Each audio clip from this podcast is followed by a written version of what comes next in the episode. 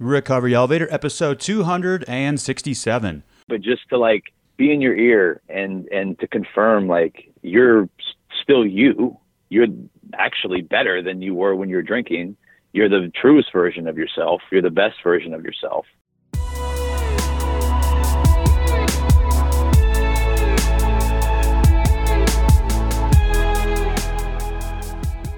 Welcome to the Recovery Elevator Podcast. My name is Paul Churchill. Thank you so much for joining us. On today's podcast, we have Lucas. He's been alcohol free for 465 days, 100 days over a year, or from November 13th, 2018. Lucas is 31 years old. He's from Fairfax, Virginia, and in his interview, he talks about how he found comfort when the idea of moderation no longer existed. That might be a strange one for some of you out there, but if you've reached that moment as well, it's incredibly comforting. It feels good. It's like all this energy was just released internally. Well, this episode about facing crisis was well timed. I record episodes about four weeks in advance, and I'm recording this segment three days before the release date of this podcast episode to give you some updates and some encouragement during these unprecedented times. First off, I'm going to state the obvious. A drink won't make any of this better with the coronavirus. So please stick to the plan, stay the course, and use this unknown as sobriety fuel. I know it, and you know that deep down you have everything needed to make it through this crisis, which on the other side, I know there will be something better for us without a drink.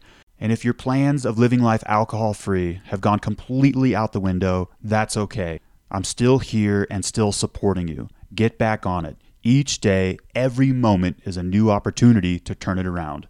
So, if you're a regular listener of the podcast, you've heard me say the magic, the wholeness, your new alcohol free life all exists in the unknown.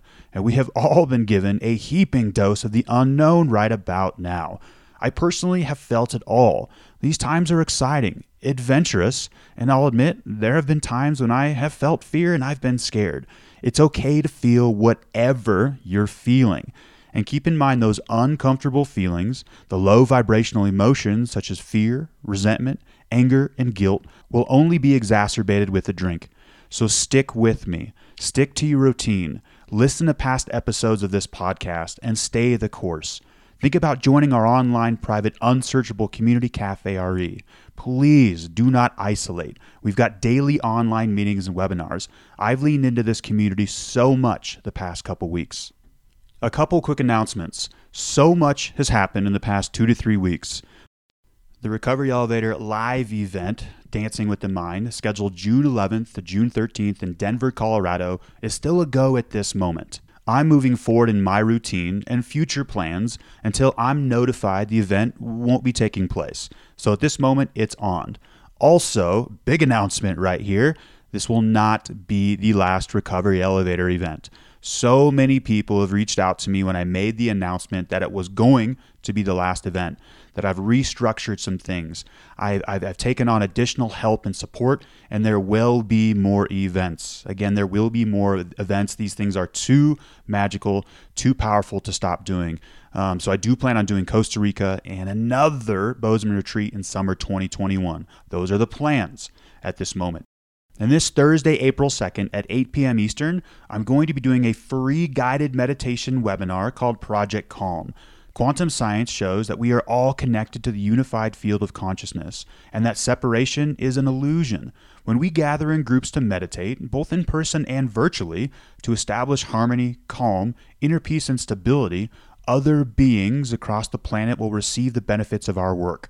I really hope you attend this free webinar. Go to the homepage of recoveryelevator.com to register. Also, on Monday, April 6th at 8 p.m. Eastern, I'm doing a webinar with a spiritual teacher, Elaine Huang, titled Spirituality and Addiction. She'll cover how spirituality can help us depart from alcohol, how to connect to Source, and so much more.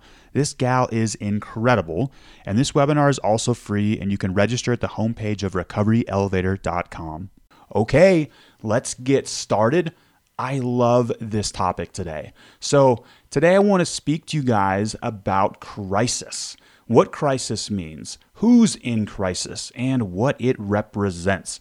And after the interview with Lucas, I'm going to give you some scary stats about the next 40 years of your life and screen time. First off, can we just say this is one of the best onomatopoeias out there for crisis? And an onomatopoeia is when the word suggests phonetically what it is. And confession, I had to Google this and also had to Google how to pronounce the word onomatopoeia. Okay, so say the word with me crisis. Crisis. Ugh, God. Just saying the word out loud invokes the blood pressure to raise. No one ever, even as a cruel joke, would name a pony or a kitten crisis. It just wouldn't happen. Gosh, what a strange word with so much meaning built into it. So, first off, the English language does a shit job of defining what a crisis really is.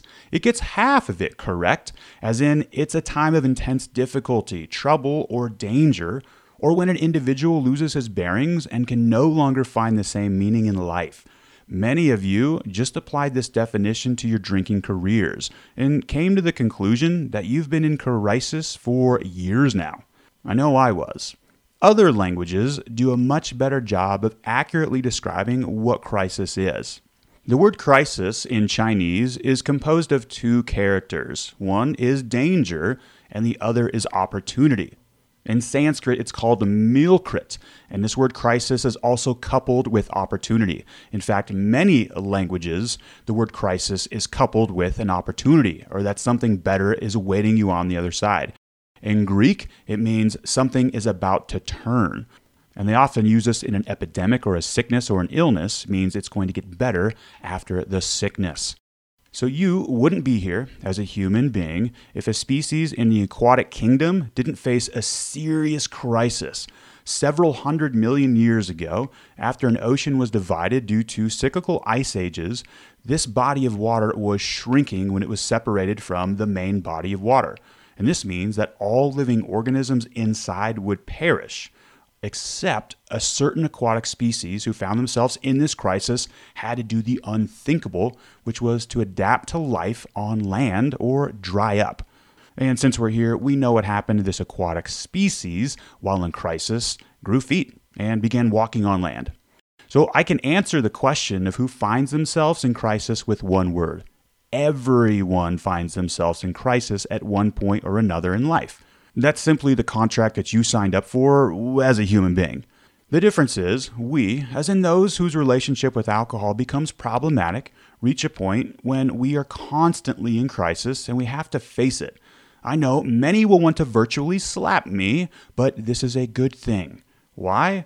Well, you get the opportunity part of this deal faster, whatever it is. This better life, the other side, with more sunrises, sunsets, rainbows, unicorns, pet koalas, whatever you want, whatever you're envisioning. And this is going to look different for everyone. But if you do the work, episode 262, then you'll look back at this crisis as the best thing that could have ever happened for you. See how I switched that there? Didn't happen to you, it happened for you. So it's not about avoiding crisis as a human being on this planet, but meeting a crisis early and getting on to the next one, and then seeing how many crises you can fit into this lifetime.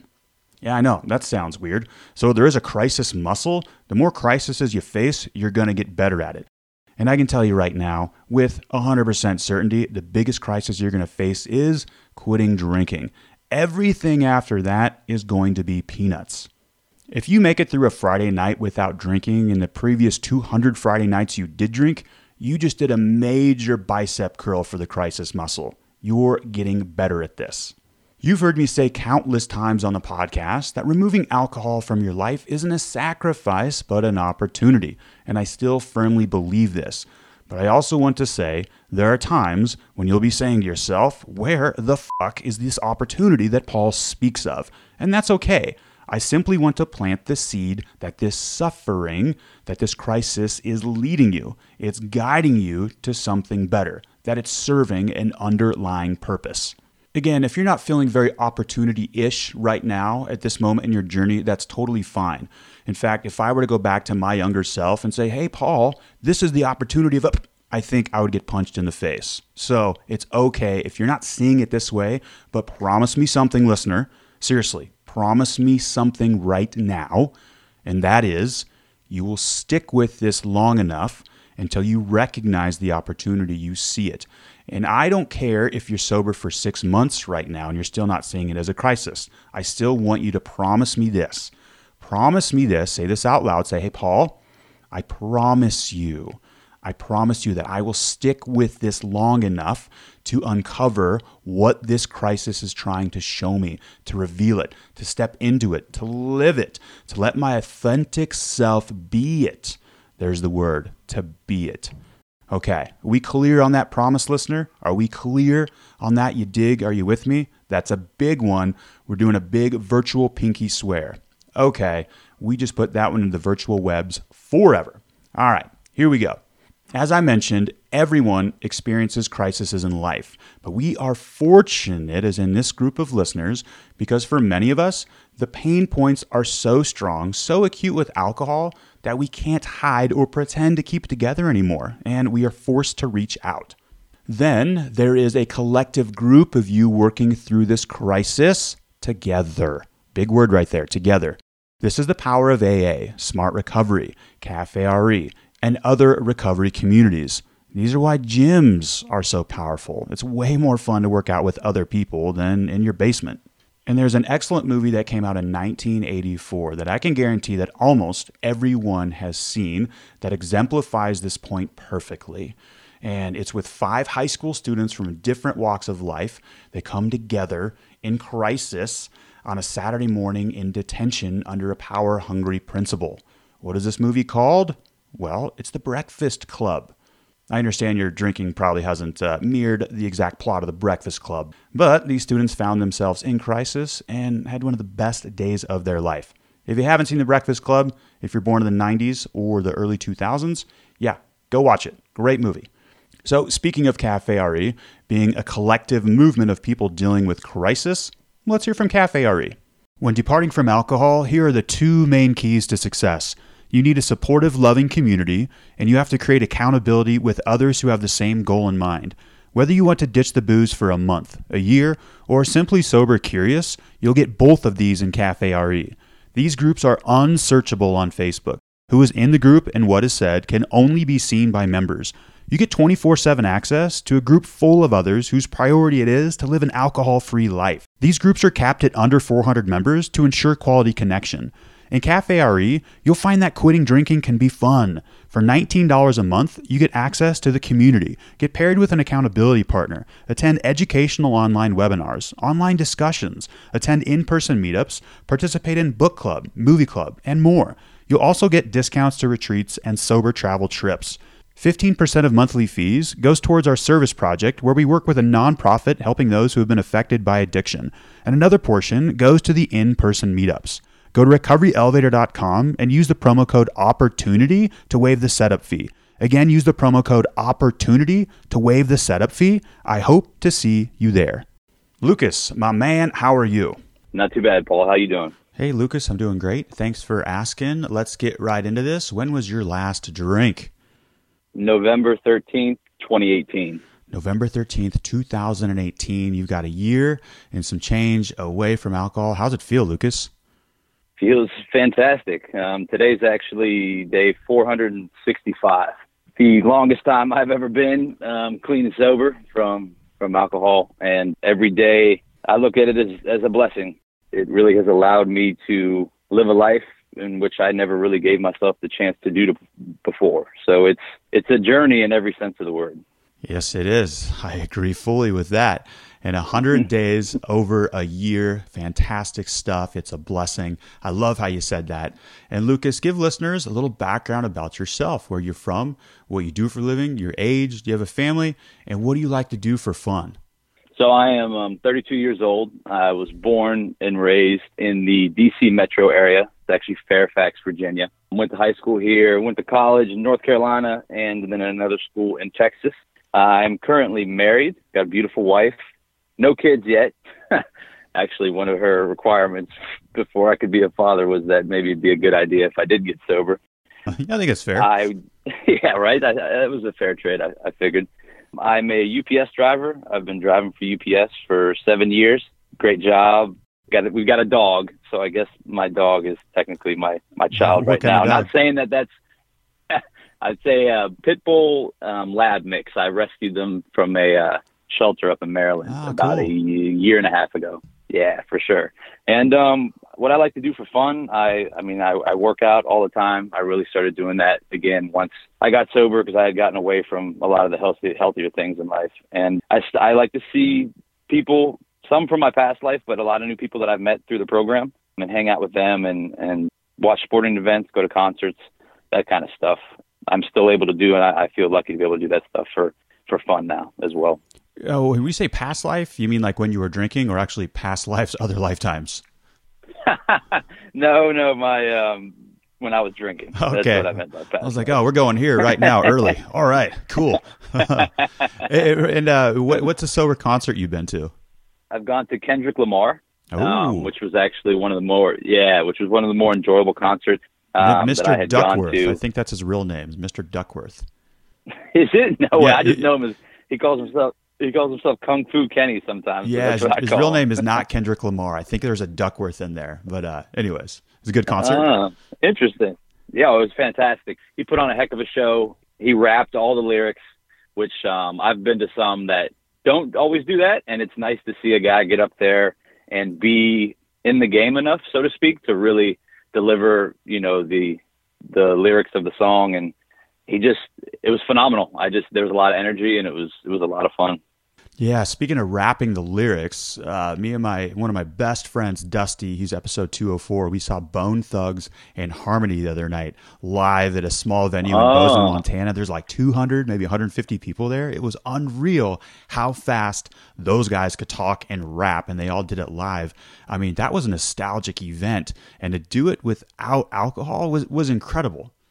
Absolutely. I mean, to, to be there and to have those kind of feelings, you know, come naturally and, and to be able to really appreciate performances like that sober is, is a special thing. And it's something that I really, really enjoyed doing at that concert. And I'm sure seeing Bone Thugs in an intimate setting like that is probably really, really cool. Yeah, I'm actually envious of that. And there's so many benefits to ditching the booze. And one small one is we edged our way up to about two or three people behind the stage or, or like to the stage. And we never had to leave our spot to go get a drink. So we were just parked up there for like an hour and a half. And people were leaving, coming back, coming back up with drinks. We just didn't have to do that, right? Uh, there's so many little benefits that we don't think about. And that was a huge one. Hmm absolutely. I mean, I experience that same kind of thing when I go to sporting events. My dad is from Pittsburgh, and so I'm a diehard Pittsburgh sports fan, um, especially the the Penguins and the Steelers and the Capitals. The hockey team here in, in Washington D.C. is obviously very good. So when the Penguins come to play, I usually get to go see them. And I went a couple weeks ago on a Sunday afternoon, and I did not have to get up once to go to the bathroom and stand in a line and miss parts of the game because I was, you know, having beers in my hand. This time I just got to hang out and actually sit through the entirety of the game and remember the game too, which was, you know, which is kind of nice, right? It's the whole reason you go. Totally. You're, to remember the game. I remember the concert. And after the concert, another tailwind, I just drove home, not intoxicated, didn't worry about anything, just drove home safely. yeah.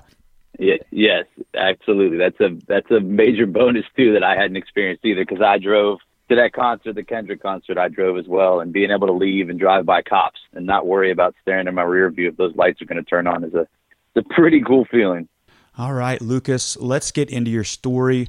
Lucas sent me an email where he discussed his feelings about moderate drinking, how it's illusory, how it constantly tripped him up. So I'm excited to talk to Lucas about that. So give listeners background with your drinking. When did you first realize that it was becoming an issue, that it was becoming problematic? How much did you used to drink? Did you ever put any rules into place? Did you have a rock bottom moment?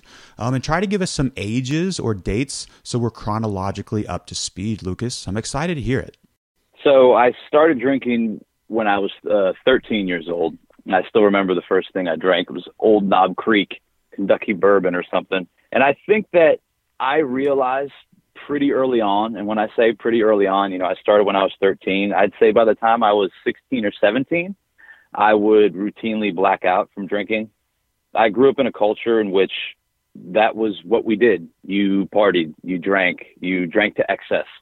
So I don't think it at the very beginning, you know, 13, 14, 15, I thought I had a problem. And then as 16, 17, 18 came around and I was usually the one that would always overdo it, so to speak, and would be the always the one blacking out, I started to realize that maybe I got something going on, you know, and maybe this is something in which I need to look at because it also runs in my family. I have uh, family members that uh, still drink and drink to excess, and it's something that I had to start looking at. Real quick, are you the are you the only one in your family that has quit drinking?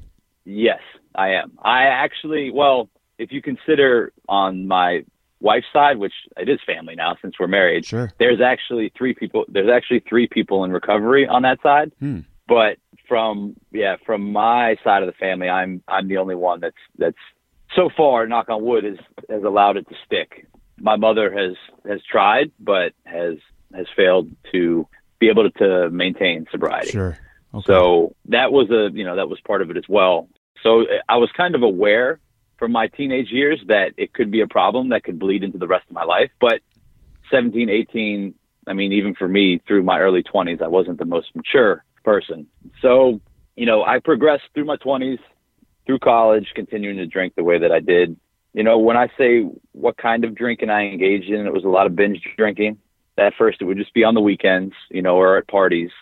And then I'm sure, like a lot of people, it starts to be like Tuesday nights or Thursday night, or there's a hockey game on a Wednesday night. So then you start looking at how much I was fr- drinking and how frequent throughout the week. It it became probably a four or five day thing, and it was always to excess. I don't think I ever sipped a beer or liquor or wine to say, hey, I'm just gonna have one or two and relax. It was always to get drunk.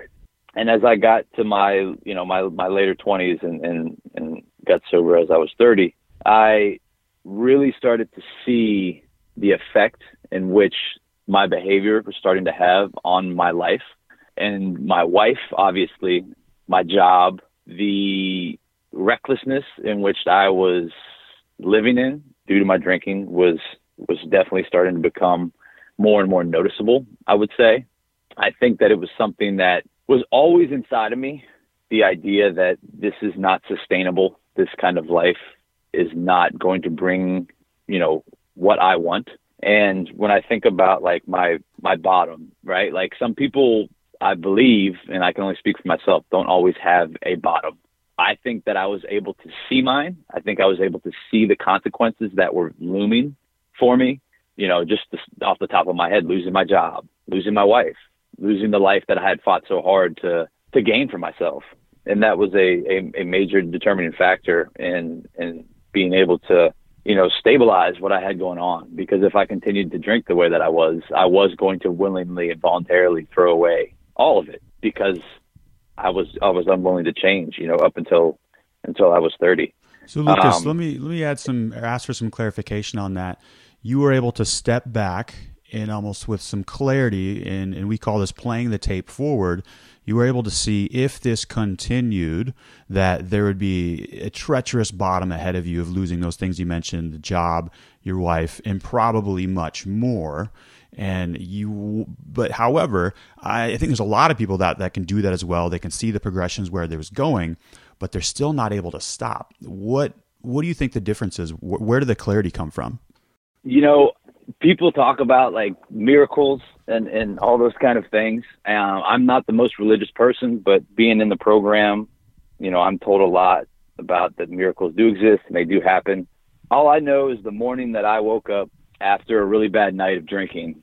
Um, this was that was the um, the night of the, of the 13th when I had my last drink. The morning of the 14th when I woke up, my my wife was so distraught, and I got up and was putting on my work clothes and like it was just another day and oh I just had another bad night of drinking. And I'm not sure if it was the look that she had in her in her eyes or the accumulation of all the bad feelings from all the bad mornings after all the bad nights of drinking that there was this acceptance or or gap in my denial that those thoughts that I had about watching it all go away was able to fill that gap for like a split second. As I, I remember, I, I was actually buckling my work belt, and my wife asked me, "What are you to do?" like what are you to do as far as your life? Not like what are you doing going to work you know? And for whatever reason i was susceptible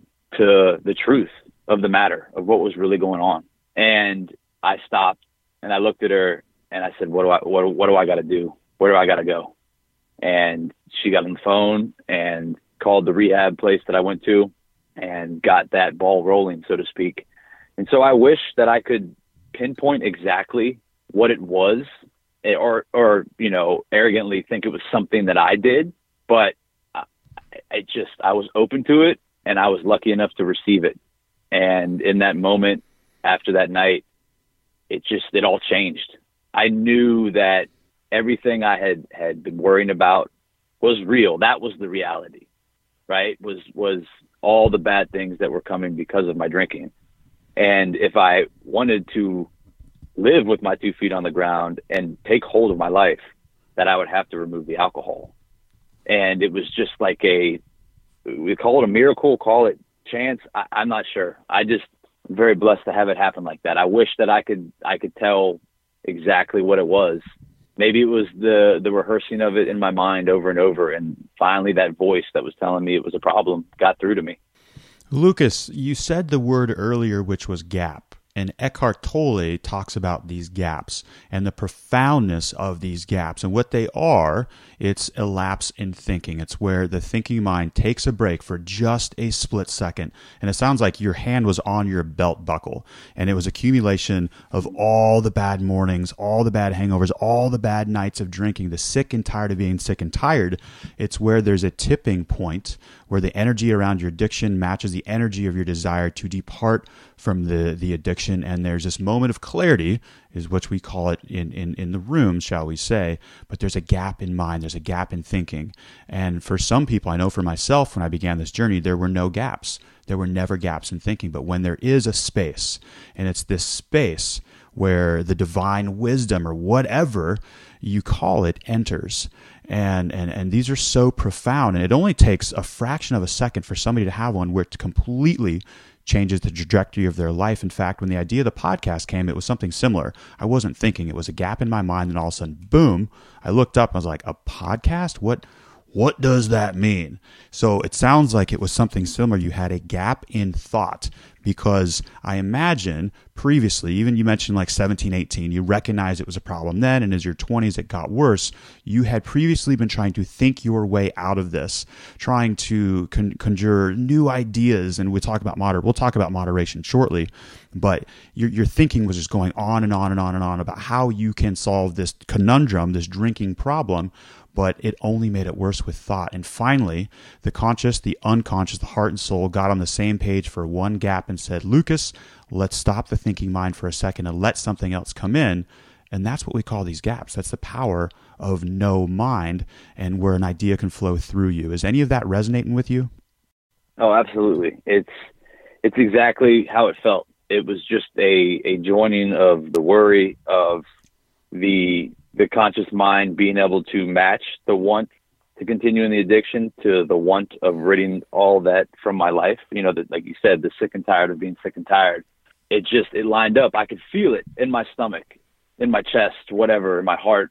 I it just it shifted in that moment.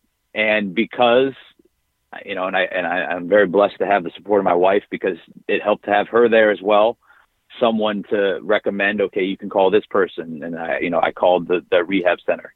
And that was in that gap that I kind of, once I felt that gap, once I, I was able to see it, it's almost like tan- tangible, right? I was able to like keep that gap open because I think my body and mind was so tired of everything the way that it was that it was like, well, let me keep this gap open because I've I've never experienced this or even allowed this gap to exist in my life.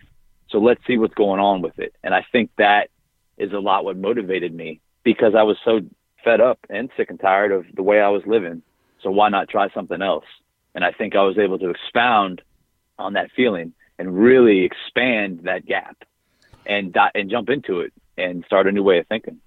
And Lucas, another way to label this or what to call it is an intense level of presence or an added layer of awareness that you hadn't experienced before. Now, many people, when they're driving, if they've ever almost hit a deer or an elk, or if they ever they've had to swerve around a log in the road or a traffic accident, or or they're just in a, in a scary situation where they actually stop thinking, the thinking mind will shut off and you'll just react. You'll just act, and you'll swerve around the deer, the elk, the log, and afterward you're gonna it's almost gonna be euphoric and you're gonna go whoa what in the hell just happened um, you don't you don't black out. You're fully conscious of what's happening but you're not thinking. You're not acting. And i love how you said keep the gap open. Now listeners once this gap has once you've experienced this gap this intense level of presence there is a footprint in your consciousness. If you've done it once you can do it again. And and there's there's already neural memory of how to do that. And keeping the gap open uh, this is incredible. And I, I didn't have, yeah, I didn't have the gap when I started this journey, but it's imperative we find ways to put ourselves in situations where gaps can happen. I want to talk to you about the, the power of burning the ships. It sounds like when you had this gap, your wife was right there, and she you, you immediately onboarded her onto your journey. How powerful was that to have the person probably that's closest to you in your life to bring her on is is a big support on your journey. I mean, it's, it's massive. You know, when when when I talk about it in the rooms in the program, I've been very blessed and lucky to have a strong support system, and I and I realize how important and how vital that is and paramount to one's sobriety. You know, my wife, my family, um, the friends that I still still speak to from from when I was drinking, you know, to now in my sobriety, they all support me tenfold, and it's it's so critical because it is a very hard thing to do it's an extremely courageous thing to do. And I'm not patting myself on my on my own back. I'm talking about anybody that wants to take on the beast of of addiction and to rid, try and rid themselves of it and abstain from that. It is a massively intense, and I think it's it's underrated how hard it truly is to con- to do it and to continue to do it. And so when you don't have a strong support system, that's a lot of weight to bear on your own shoulders. So I understand that sometimes people don't always have that from their family or from their friends or their loved ones. I think that they have the ability though, and hopefully there's some resources near them that they can go and kind of build that support system for them to be able to fall back on. You know, little things like my wife even complimenting obviously how much better the life is without the alcohol for her, right? But just to like be in your ear and and to confirm like you're still you you're actually better than you were when you were drinking. You're the truest version of yourself. You're the best version of yourself. To be able to have that in your corner is is huge. It's it's it's something that you can begin to almost I don't know if take for granted is the right word, but sometimes you can forget about it because it is such a, a strong thing in your life and it, it helps you maintain and keep your focus on the goal of sobriety, right? It's just it's huge to be able to have that and be surrounded by that because it confirms, you know, everything that that I knew I needed to to get out of my life, and it it confirms everything that I have in my life, right? The love and the ability to be there for people. To be able to have that from someone as close as my wife is is huge to me. I don't I don't think I could I could say that enough. Lucas, I agree with everything you said. This is a difficult journey, and nobody is asking you or me or any of the listeners right now to do it alone. And we don't, it doesn't have to be as hard as it has to be. We need to onboard the people closest to us in our lives. This is imperative. If you've heard Burn the Ships on the podcast, then you're listening because I say it every single episode. This is probably the most important thing you can do on this journey. You first have to do it internally.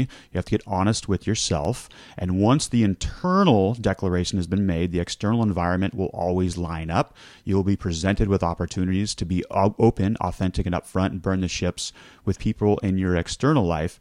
And once those conversations have been had, they can't be unhad. And then that inevitably leads to accountability, it leads to community, and boom, that's when the rubber hits the road. And one more thing I want to comment on before we get back to the moderation, that phase of your journey, which is a difficult one for everybody. In fact, that was probably the most painful part of my journey when I was tiptoeing around moderation and still had ideas to try. I want to talk to you about Um, one more thing about the power of these intense levels of awareness, uh, higher levels of presence. I did a YouTube video on this a couple months ago where the addiction will dissolve when you are experiencing higher levels of presence. Your addiction, your your self-loathing, the shame, the guilt, the depression, the anxiety, but for most pressing for us listening right now, your drinking problem, it only exists in the past and the future. Now, academically, we can read all day about this, but until we experience an intense level of presence, the gap that you felt, we won't fully know this. Like the, the, the heart and the stomach and the gut it, or all the energy centers, that won't align to to recognize this. But once we do experience a gap, and only you only need a fraction of a second, a second or a two, as I mentioned, it's going to leave a footprint, and you're going to say, "Wait a second!" In that moment, there were no problems. The addiction was gone. It was completely removed from my life. It didn't exist.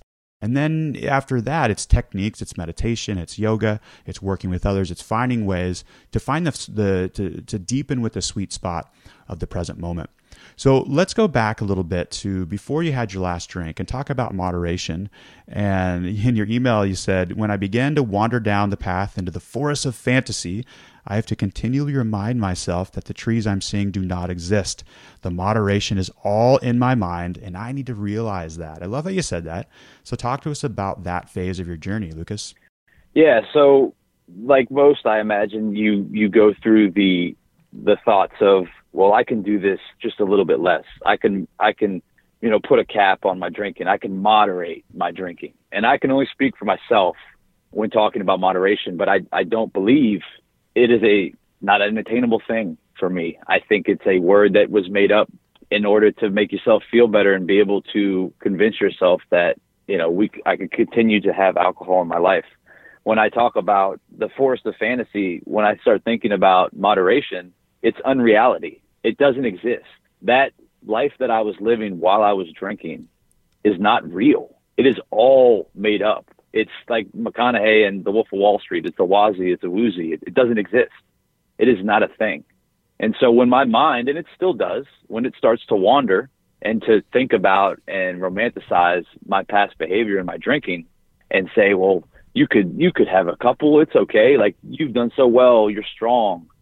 The second my mind starts to go that way, the second I stick a toe into that forest of fantasy, is the second it, it, it all falls apart like I'm I'm living in a dream state. It's not real.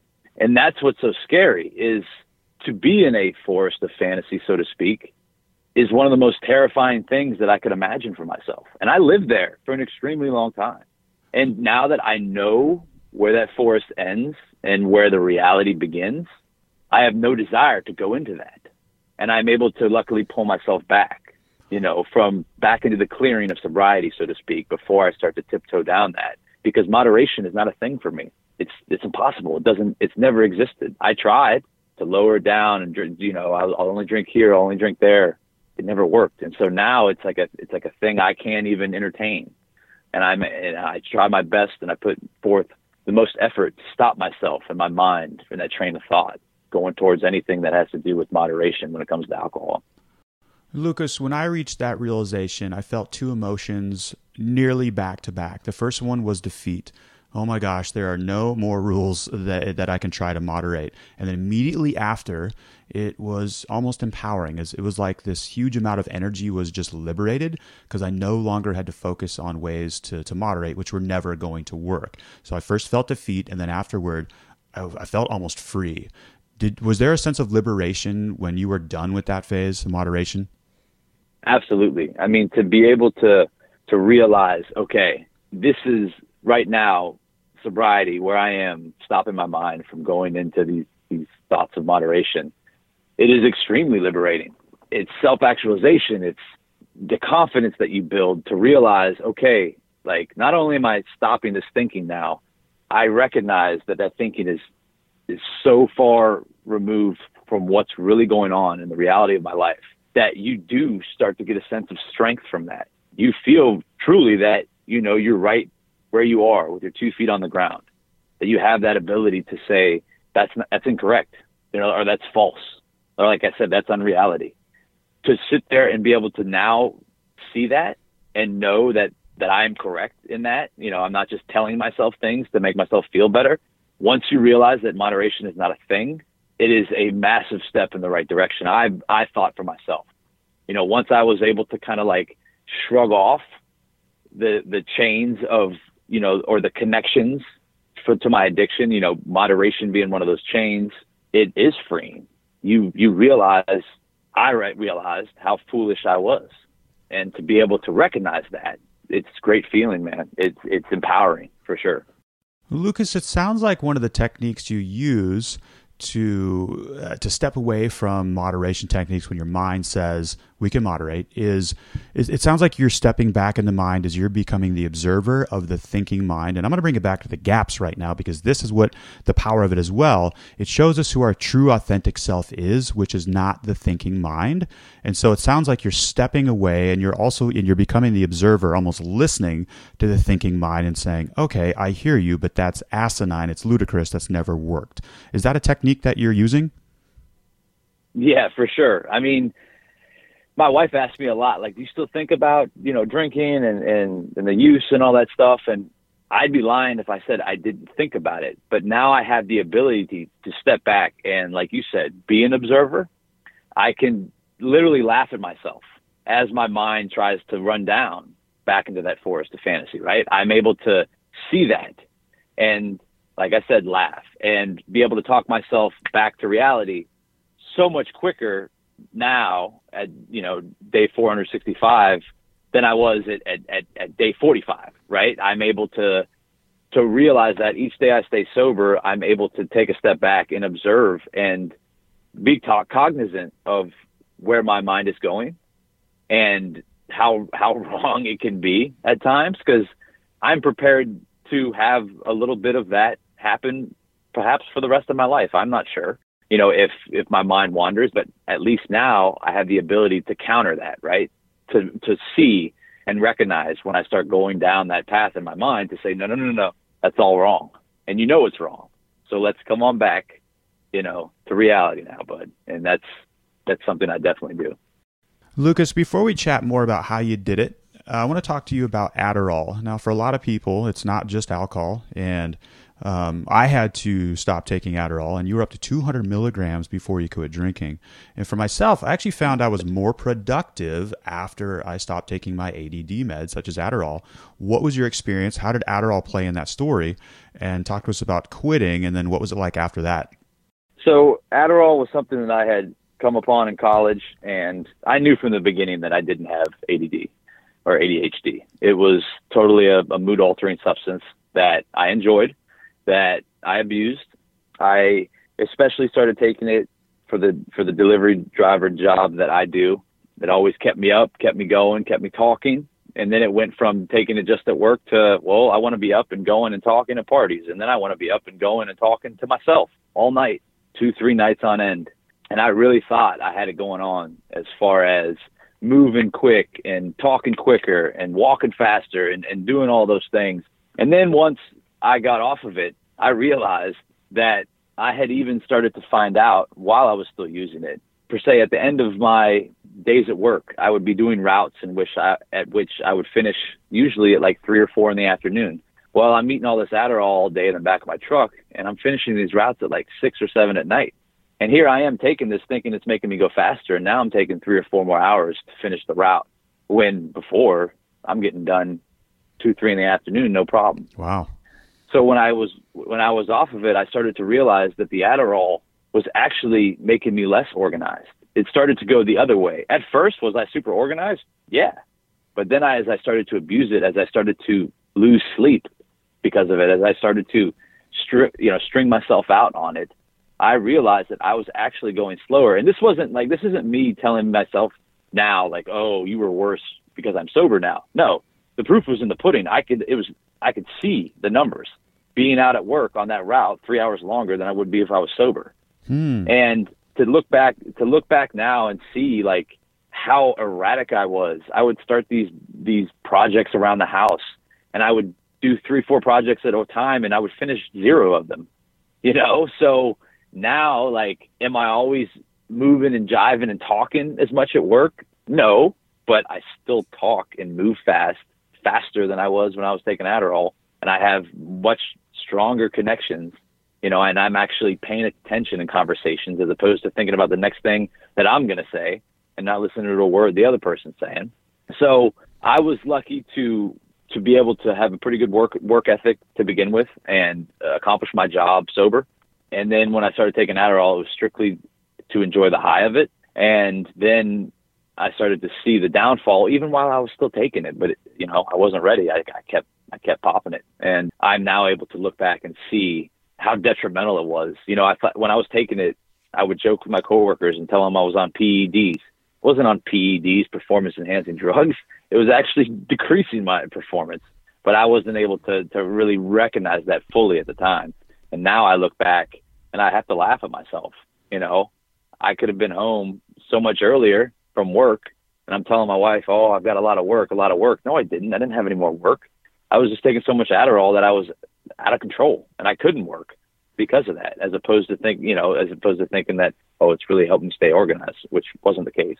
Lucas, a couple years ago, I read a book called Blitzed, which talks about the role that Adderall, and there it's called Pervitin, and I think Merck, it's a German company, developed it in 1921, I believe. It's called Pervitin or Adderall.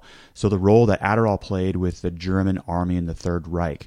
And Adderall played a big part in the rise and the fall of the German army in World War II. It's an incredible book. And also talks about how medicated Hitler was, and again, the rise and fall of Hitler just with all these medications that he was on. So, yeah, again, I, I was way more productive off it. And uh, listeners, if you're thinking about leaving Adderall, highly recommend it. I stray away from making those recommendations on a podcast like this, but those are just my experiences. So take that for what it is.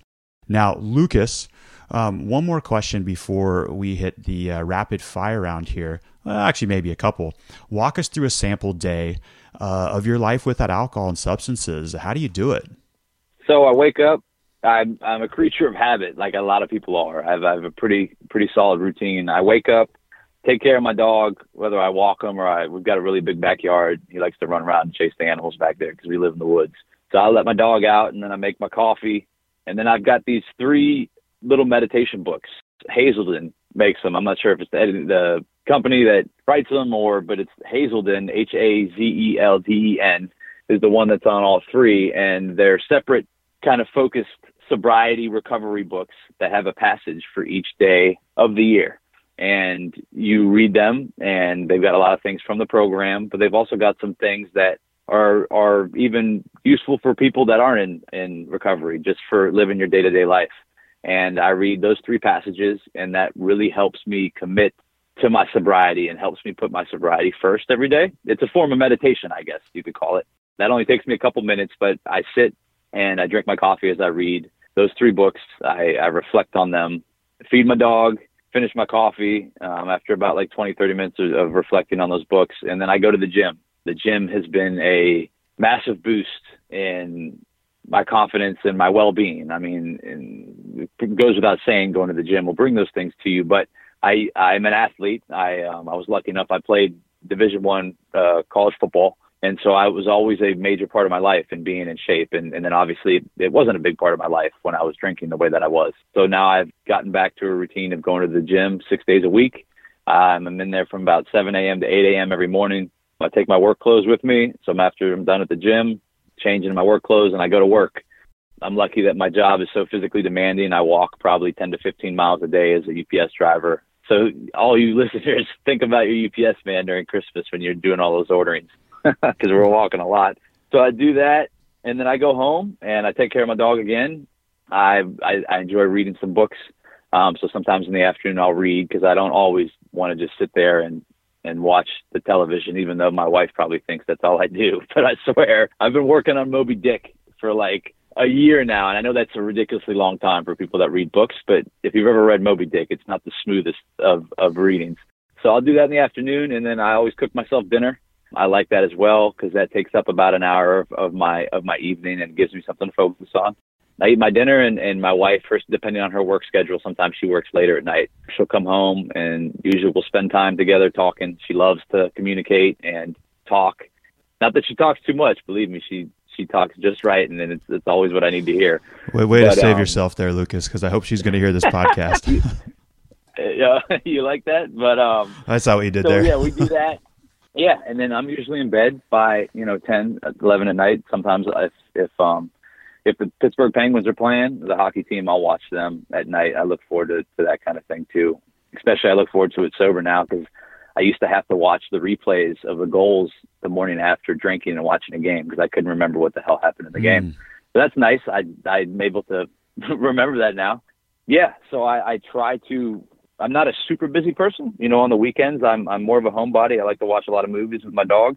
My wife is very social, so she does her things, but it, it works because we've it's a lot of it's a good amount of give and take, and we we counter each other in, in ways that that make it make it work for us. So I try to structure my Monday through Fridays, and um, on Saturday afternoons I actually volunteer my time at a horse farm, and on that horse farm they run what's called the Northern Virginia Therapeutic Riding Program, and it helps people of all ages with different um, obstacles in their life use horse riding lessons as therapy. So depending on the skill level of the rider, sometimes I'm in the actual lessons, walking alongside the um, kids usually when I'm in the lessons on the horse, making sure that they're secure in the saddle and all that.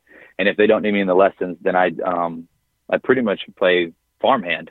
I take care of the stables, groom the horses. I'll mow the pastures during the summer and spring um, when they need it, and that takes up a good chunk of my Saturday, and then on Sundays I always go to an AA meeting that I chair, and I actually um, always go to see my dad and my stepmom. They live in the area on Sundays as well. So I try to have at least one thing a day, you know, whether it be the gym or the horse farm.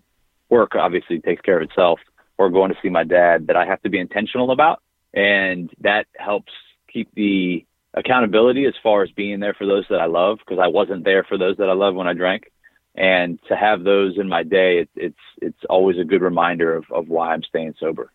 And it sounds like you've got an AA meeting starting in 10 minutes before we hit the record button. You said you're waiting for an AA meeting to start, right? Yeah, yeah, I am actually. I um I got the day off today. So I figured I'd come up here and, and, and see my buddies at the AA meeting and, and, and get a meeting in. Yeah, good stuff. So earlier, I thought you mentioned past lives. Uh, you didn't, but I'm going to bring it up right now since you said the word horses. Yeah. This is a wild thing that occurred to me in the last four months. So I was on a Joe Dispenza meditation retreat cruise, and I'm at a dinner conversation with a lovely couple from Mexico City. And there was supposed to be four of us. The fourth person didn't show up. So was just three of us, and we're having this conversation in Spanish. And the gal at the table, she just stops like mid sentence and goes, "Oh, I just got pinged with one of your past lives, Paul. Would you would you like to hear it?" I'm like, "Uh, uh okay, yeah, sure, why not? Let's hear this." She goes, Okay, you were Pablo de Tarso in a past life, and he was blinded in a horse riding accident, which tells me in this life you might have a distaste for horses, or you might not like horses. You may have had a bad experience. And I've got my hands on my head going, Oh my gosh, I am deathly allergic to horses. I've been hospitalized probably three or four times due to horses. And when I told this to the gal, she didn't even flinch. She's like, oh, yeah, that makes total sense. And where the plot thickens a little more is I've had another person, a separate person, a, a, spiritual teacher, shall I say, also confirm that I was the same person in a past life. It kind of rocked my world, Lucas. but at least we know why I'm allergic to horses. I'm not supposed to ride a horse in this life. So, got that figured out. and, and, listeners, uh, I got one more question for Lucas before we hit the rapid fire round. Lucas, what's an excuse that you used to tell yourself of why you couldn't quit drinking? That I didn't have a problem. Oh. That it was it was just it was just unlu- you know unlucky that I drank too much the, the night prior. It was just that I didn't. You know what I mean? Like it was just a way to continue the behavior. Yeah, I love it. It makes sense. I said the same thing. And we've hit the rapid fire round. If you could answer these questions within 30 seconds, that would be great. Number one, are you ready? Yes, sir. Here we go. What's a light bulb moment you've had on this journey? The light bulb moment I had on this journey is when I realized how much time I was spending pursuing the feeling that I was never going to attain again. I heard it in a meeting one time. The first time I got drunk, the rest of the time I was chasing. Hmm. Once I realized how much time I spent chasing compared to the rest of of of the time it, that I actually attained that feeling, which I never really did, I realized how foolish the pursuit truly was. Lucas, what's your favorite alcohol free drink? Oh, it's the lime flavored seltzer water. I usually get that with actually a slice of lime as well. And what are some of your favorite resources? AA is, is huge. The AA meeting near me, the meditation books that I own that I was talking about in the morning, and also there's an online community called In the Rooms that actually do meetings. Um, it's kind of like a Skype format, and people share through that. And you don't have to share if you don't want to, just like any meeting. But you can get on there. They have meetings all hours of the day and night that you can get in and get a meeting in without actually physically having to go to a, a location that's in, holding a meeting. Yeah, in the rooms, great resource. And what's on your bucket list in an alcohol free life? I need to travel the world. I hadn't had a passport till about a year and a half ago. Uh, my wife has traveled all over. The first country I went to was Haiti, actually, and because um, we do mission trips down there, uh, my wife and I, and we're going to Japan in September. And we had just gone to Costa Rica last year for our honeymoon. So I went from Haiti to Costa Rica, and now I'm going to Japan. So I want to just keep on traveling and experience things on this journey that obviously I never got to experience before. And what parting piece of guidance can you give to listeners? I would say to remember and to remind yourself, as I was talking earlier, how vulnerable, how dangerous, and how susceptible we all are when we live in unreality. When you continue to lie to yourself and tell yourself that everything's okay and that I'm invincible and that I can't be hurt, you will never be more open to potential extremely bad consequences. If you keep that door open to that monster of consequences or addiction or whatever you want to call it by lying to yourself and not realizing you're living in fantasy, that monster will kick the door open eventually. Might not be today, might not be tomorrow, but it'll happen. And before we depart, Lucas, give listeners your customized you might have a drinking problem if line. You might have a drinking problem if you find yourself asking that exact question. If you find yourself asking, do I have a drinking problem? You probably have a drinking problem. It can be that simple. Lucas, it was a pleasure chatting with you today. Thank you for sharing your story. I loved it. Absolutely, Paul. Thank you for having me on. I really appreciate it. So, according to studies, over the next 40 years, the average person will spend 520 hours watching TV series, six years watching TV, eight years on the internet, 10 years staring at screens. Whoa. Well, what I can say of that is 10 of those 520 hours will be me watching season 3 of Ozarks on Netflix. Who's excited for that? It also shows the power of the drug industry and addiction. Okay, it's a great show. So, 10 years on screens out of 40, 25%, and it's actually close to one third of your life if you account for sleep time. So, you've heard me say that we are on the cusp, we've already started with the most prolific addiction of all time, which is technology. Now, I want to be a realist. So, again, this is me just planting the seed again to become aware of this. I'm not saying throw away your smartphones, but be aware of this. It's difficult to connect with our true inner self, connect with that wholeness that's always been there and always will be there, and connect with others while we're glued to the screen. And the departure for an addiction, dismantling the neural networks inside the brain that is the addiction, is going to require connection. But you first got to disconnect with that before you can connect with other more altruistic means of departing from an addiction. Recovery Elevator, like always, I love you guys. It all starts from the inside out. Thank you.